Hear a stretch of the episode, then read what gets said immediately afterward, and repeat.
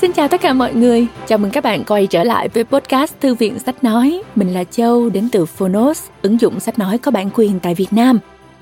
Trong số này, chúng ta sẽ cùng phiêu lưu đến thế giới mộng mơ của nhà Disney nhé.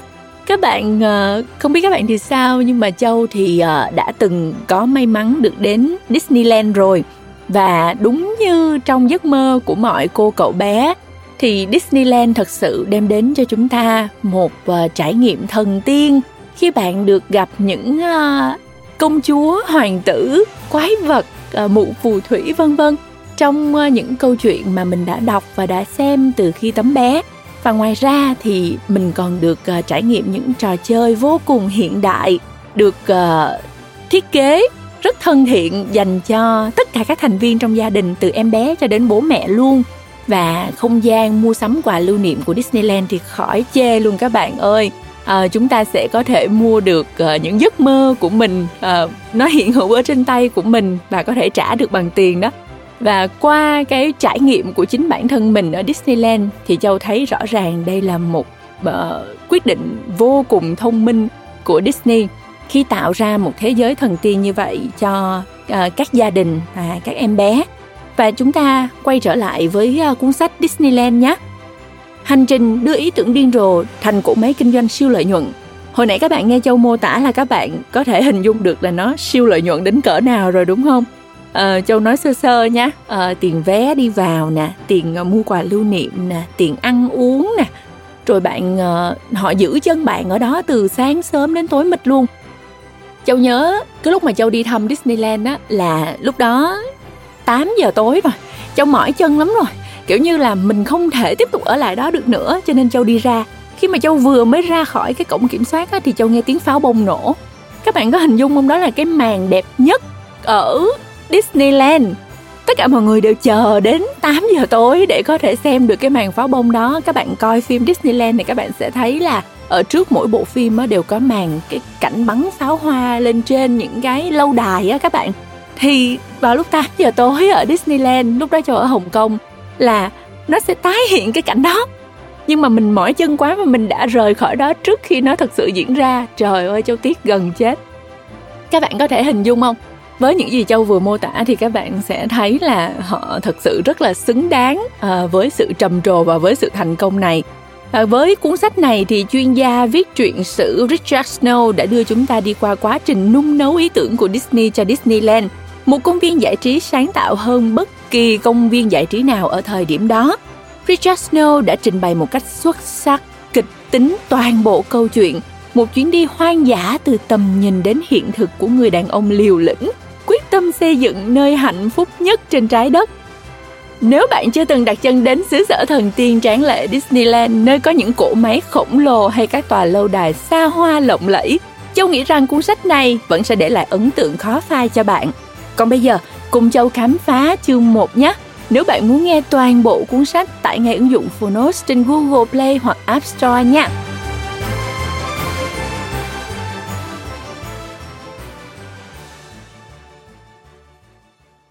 Bạn đang nghe từ Phonos.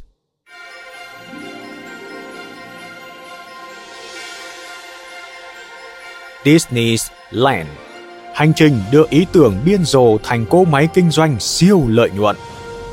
Tác giả, Richard Snow. Người dịch, Quỳnh Trâm.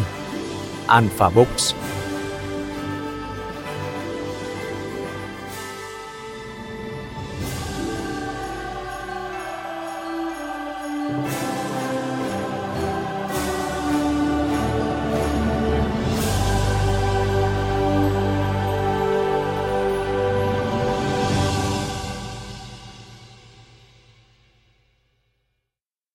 Một số người nhìn nhận mọi thứ như nó vốn có và hỏi, tại sao?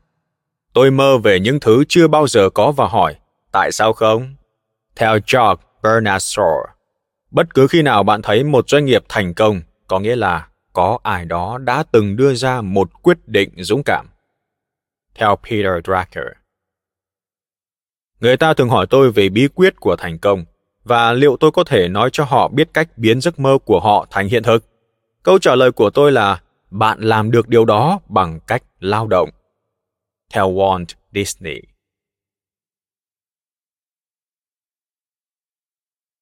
Lời giới thiệu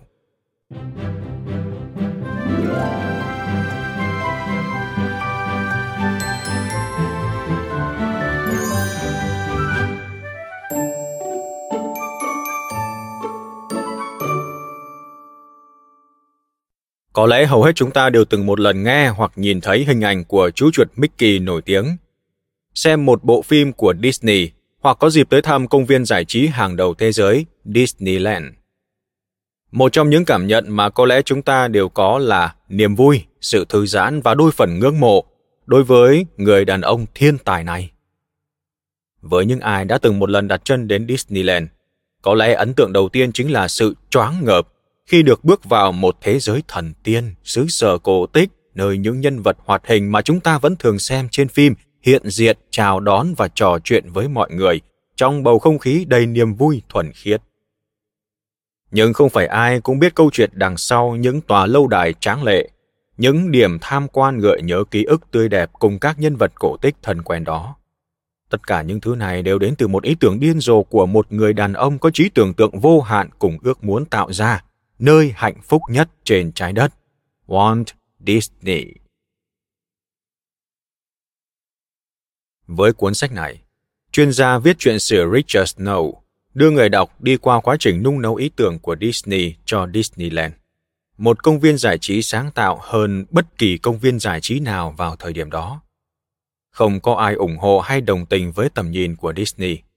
Đơn giản vì vào đầu thế kỷ thứ 20, các công viên giải trí đều thất bại. Các chủ nợ tiềm năng, kỹ sư và thậm chí cả vợ của Walt Disney, Lillian, cũng bày tỏ sự hoài nghi tại sao một doanh nhân thành đạt lại làm điều dại dột như vậy. Nhưng niềm tin tuyệt đối của Disney vào tầm nhìn đối với công viên đã giúp ông biến nó thành hiện thực. Ngày khai trương đi vào lịch sử năm 1955 đó đã được Richard Snow tái hiện một cách không thể đầy đủ hơn, với vô vàn câu chuyện, tình huống bi hài, mà có lẽ lần đầu tiên độc giả có cơ hội tỏ tường độc giả sẽ cùng trải qua ngày khai trương chủ nhật đen với cảnh tượng hàng chục nghìn khách đổ xô về công viên, người treo tường, kẻ chen chân để lọt vào các khu trò chơi còn bề bộn ướt sơn. Hay là con tàu Mark Twain suýt chìm chỉ vì anh chàng soát vé lơ đãng chót cho quá nhiều khách xuống. Thậm chí cả chuyện lên TV của công viên cũng trở thành trò hề lộn xộn. Xây dựng một công viên không phải chuyện đơn giản, và vận hành cũng như duy trì nó còn khó khăn hơn gấp vạn lần. Chưa kể đó còn là một công viên bị coi là kỳ quái, viển vông vào thời điểm đó. Disney, cùng đội ngũ của mình đã cùng nhau vượt qua những khó khăn đó ra sao? Ông phải chịu đựng những gì để giữ vững xứ sở thần tiên của mình? Tất cả đều được hé lộ qua lời kể đầy sức sống của richard snow không chỉ dừng lại ở đó cuốn sách còn đem đến cho độc giả cái nhìn sâu hơn vào tư duy đặc biệt của Walt Disney. Không chỉ là ở cách ông xây dựng và phát triển công viên, mà còn trong nhiều mặt đời sống, từ lối hành xử của ông với nhân viên, cách ông luôn tỉ mỉ trong mọi chi tiết, sự lăn xả và nhiệt huyết của một trái tim luôn hướng đến chân, thiện, mỹ. Với cuốn sách Disney's Land, Richard Snow trình bày một cách xuất sắc toàn bộ câu chuyện ngoạn mục. Một chuyến đi hoang dã từ tầm nhìn đến hiện thực. Một bản hùng ca về sự đổi mới và sai lầm phản ánh sự độc đáo của người đàn ông quyết tâm xây dựng nơi hạnh phúc nhất trên trái đất, với độ chính xác của một thợ đồng hồ, niềm tin của một nghệ sĩ và sự liều lĩnh đến tột cùng của một con bạc. Trân trọng giới thiệu Công ty cổ phần sách Alpha khi ông ấy đến tuổi trung niên, dường như chúng tôi đang chứng kiến một quá trình quá quen thuộc. Sự chuyển đổi từ một nghệ sĩ mệt mỏi sang một doanh nhân mệt mỏi.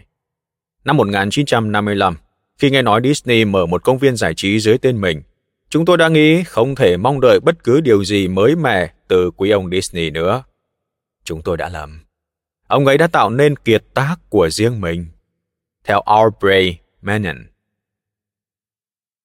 Tôi sẽ không yêu cầu nàng quá nhiều. Tôi mạo muội lên tiếng. Anh đâu thể làm sống lại quá khứ. Anh thốt lên, vẻ kinh ngạc. Không thể làm sống lại quá khứ ư. Sao lại không thể chứ? tôi sẽ sửa chữa để mọi chuyện trở lại như trước. Theo F. Scott Fitzgerald trong Gatsby vĩ đại. Chương 1 Chủ nhật ngày 17 tháng 7 năm 1955, 4 giờ sáng.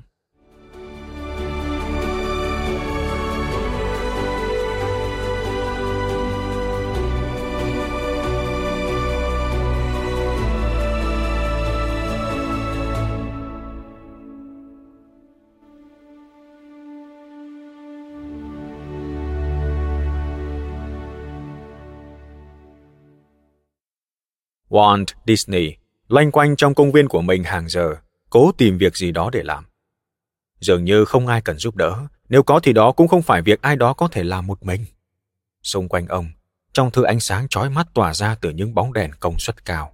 Hàng trăm người đàn ông đang cưa, cắt, sơn phết, đập búa lách qua những chiếc xe nâng, đặt những con búp bê vào chỗ này chỗ kia và chửi thề không dứt.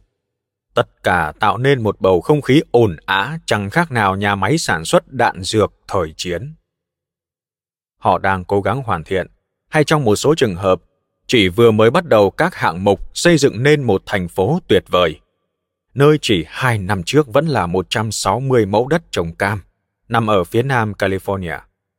Giờ đây tất cả được thay thế bởi thứ vô cùng choáng ngợp, đến mức cụm từ công viên giải trí cũng không thể lột tả hết. Nơi đây, trải rộng giữa các ngọn tháp của tòa lâu đài cổ tích là những vùng đất tái hiện miền viễn Tây của một thế kỷ trước và một dòng sông giữa rừng đầy bí hiểm, nơi diễn ra cuộc hành trình lên mặt trăng bằng tên lửa, buổi chèo thuyền đến xứ sở thần tiên của Peter Pan, hoặc chuyến xuôi thuyền của Mark Twain thời trai trẻ trên sông Mississippi. Bao quanh tất cả những trò chơi chưa từng được biết đến này là một tuyến đường sắt thực thụ với động cơ hơi nước, buồng đốt được thắp sáng, đang rít lên từng hồi, chờ đến buổi ra mắt ngày mai. Cách đó hàng dặm xa, nơi vùng đồng quê vẫn chìm trong màn đêm, nhân viên của bộ phận quảng cáo đang cắm những biển báo chỉ đường đến công viên Disneyland mới mẻ này. Như bình thường Walt Disney, tổng công trình sư của dự án đáng lẽ đã khoác lên mình chiếc áo choàng tắm, trang phục ưa thích của ông khi đi thị sát công trình. Nhưng đêm nay thì khác bởi ông đang muốn tìm một công việc tay chân nào đó như một cách khỏa lấp nỗi lo lắng trong lòng. Ông đang rất bồn chồn và đôi khi sự lo lắng hóa thành cơn giận dữ. Rất nhiều thứ lẽ ra đã có thể làm tốt hơn, ông vẫn nhìn thấy đâu đó vài giọt màu chảy xuống từ những cửa sổ được sơn vội vàng. Con mắt cú vọ của ông soi vào tất cả những chi tiết vụn vặt ấy rồi nhớn mày, một kiểu cảnh báo quen thuộc dành cho nhân viên của Disney. Bill Sullivan, một trong những người đầu tiên phụ trách điều khiển chiếc thuyền Jungle Cruise, cho biết. Chúng tôi đều hiểu nếu ông ấy nhớn mày bên trái tức là chúng tôi đang gặp rắc rối lớn.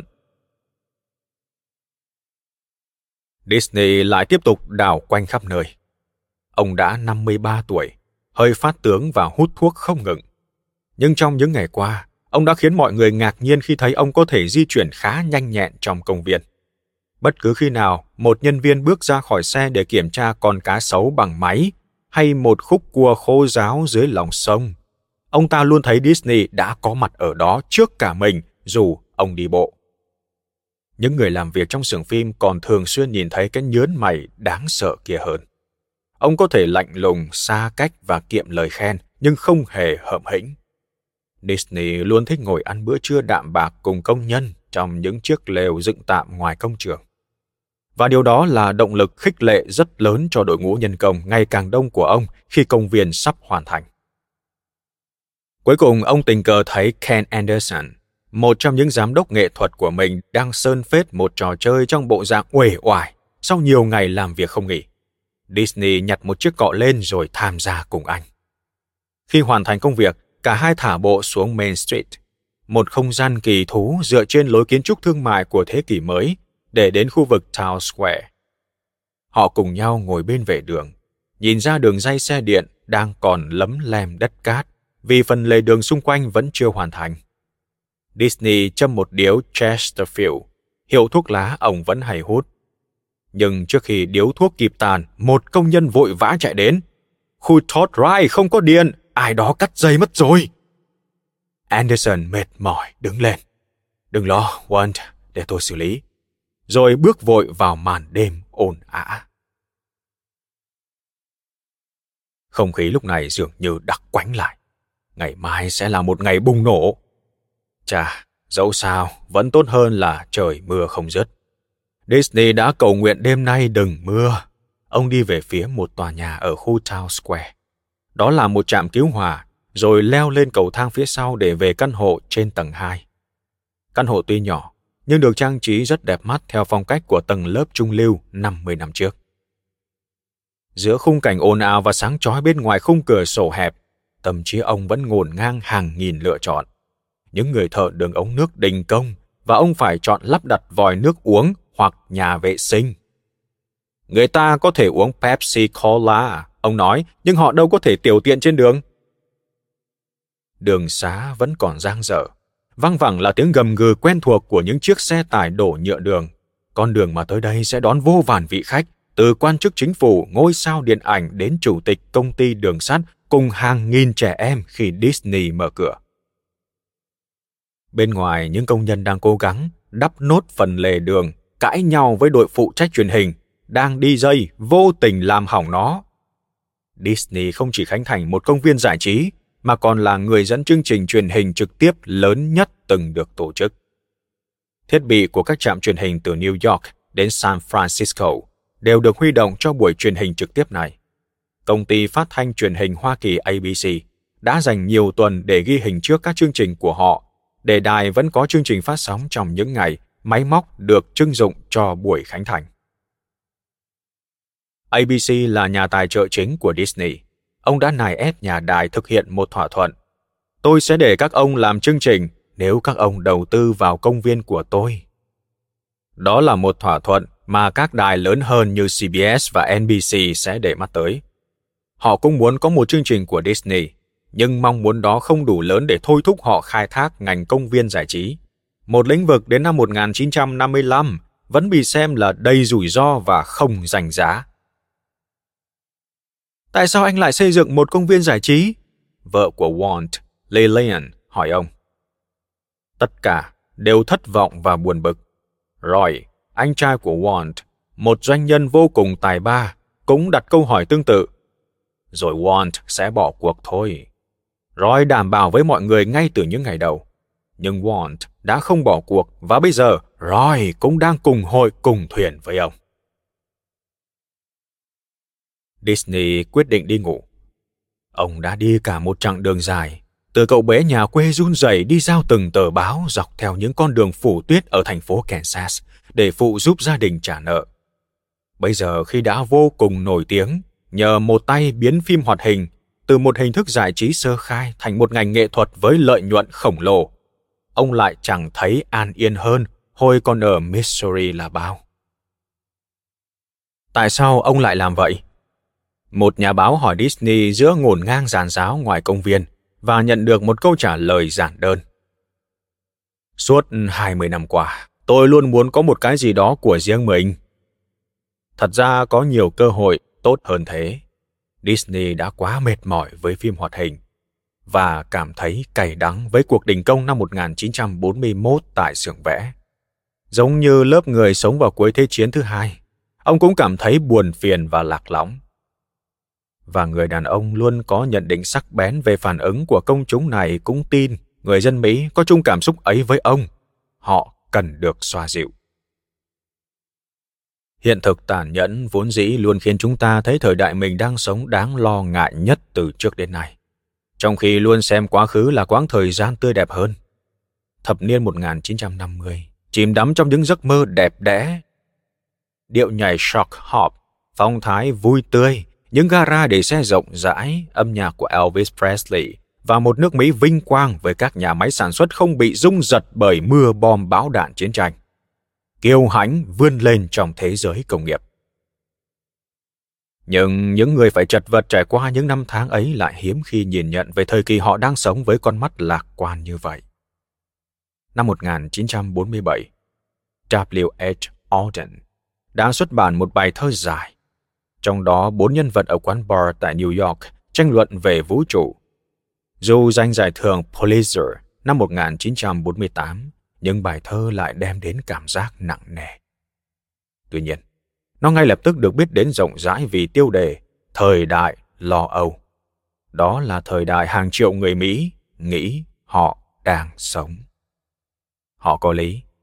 Chiến tranh đã kết thúc với hai vũ khí hủy diệt dội xuống các thành phố của Nhật Bản. Và chỉ bốn năm sau, nước Nga Xô Viết, mới đây vẫn còn là đồng minh, giờ đã trở thành mối đe dọa của người Mỹ, cũng sở hữu những vũ khí đó. Quân nhân Mỹ vốn chẳng muốn đặt chân lên mảnh đất Á Đông nào nữa, lại thấy mình rơi vào cuộc chiến liên triều. Khi mà mọi việc trở nên bế tắc, họ lại được đưa đến chiến trường Việt Nam. Nỗi sợ hãi đã âm ỉ từ lâu, như một cơn suốt kéo dài suốt thập kỷ. Cứ sau vài tháng, khi người Nga cũng chế tạo được quả bom nhiệt hạch mới như Mỹ, hoặc khi Thượng nghị sĩ Joseph McCarthy tuyên bố tư tưởng của người Nga đã xâm nhập cuộc sống của người Mỹ ở mọi cấp độ, nỗi sợ ấy lại trỗi dậy. Không phải mọi bất ổn đều bắt nguồn từ những quốc gia khác. Chỉ vài tháng sau, khi Rosa Parks, một phụ nữ da màu, từ chối nhường ghế cho hành khách da trắng trên chuyến xe buýt ở Montgomery, Alabama, phong trào nhân quyền hiện đại lần đầu tiên nổ ra. Trong trí tưởng tượng của Walt Disney, công viên của ông là liều thuốc giải cho một thời đại đầy âu lo, bồn chồn và hoài nghi. Lời khẳng định cho những thiên tính tốt đẹp trong bản chất của dân tộc. Tất nhiên đó là nơi mọi người vui chơi và tiêu tiền, nhưng ông tin bằng cách vẽ lại quá khứ của người Mỹ, ông sẽ mang đến cho du khách niềm tin vào một tương lai an toàn và thịnh vượng. Ông đã cầm cố bảo hiểm nhân thọ bán các nhà nghỉ dưỡng mùa hè và vay mượn từng đồng để xây dựng một thiên đường ba giác độ, không phải cho chính ông, mà cho thế giới trong hình dung của ông, đồng thời thuyết phục những người khác về giấc mơ ấy. Tất nhiên, người ta cũng khó có thể chấp nhận ý tưởng này. Dự án xây dựng công viên khiến mọi người bàng hoàng và xem nó như một sự hoang phí ngu ngốc, bởi chi phí dự kiến ban đầu lên đến 1,5 triệu đô la tiếng nhựa đường cuối cùng cũng được đổ xuống khu vực xung quanh Town Square, chắc hẳn đã khiến Disney nhớ đến con số cuối cùng 17 triệu đô la, tương đương 160 triệu đô la ngày nay. Hệt như tình cảnh sau khi nhân vật hoạt hình đình đám đầu tiên của ông, chú thỏ may mắn Oswald bị cướp khỏi tay ông những năm 1920. Disney hoàn toàn khánh kiệt. Nhưng ông đã xây dựng được Disneyland. Cuối cùng ông cũng chợp mắt được chừng hai tiếng, dù liên tục bị những âm thanh chát chúa bên ngoài khiến giấc ngủ chập chờn. Đến 6 giờ, Disney thức giấc, thay quần áo và chuẩn bị đến buổi tổng duyệt chương trình truyền hình. Nhưng ông chưa thể đi ngay. Đêm qua, các công nhân đã sơn lại trạm cứu hỏa và cả căn hộ của ông. Giờ ông không thể mở cửa do sơn đã khô lại. Walt Disney phải gọi nhân viên bảo trì đến giúp ông mở cánh cửa để bước vào ngày quan trọng nhất cuộc đời. Cảm ơn bạn đã lắng nghe podcast Thư viện Sách Nói. Tải ngay ứng dụng Phonos để nghe trọn vẹn sách nói của kỳ này bạn nhé. Hẹn gặp lại bạn trong các podcast sau.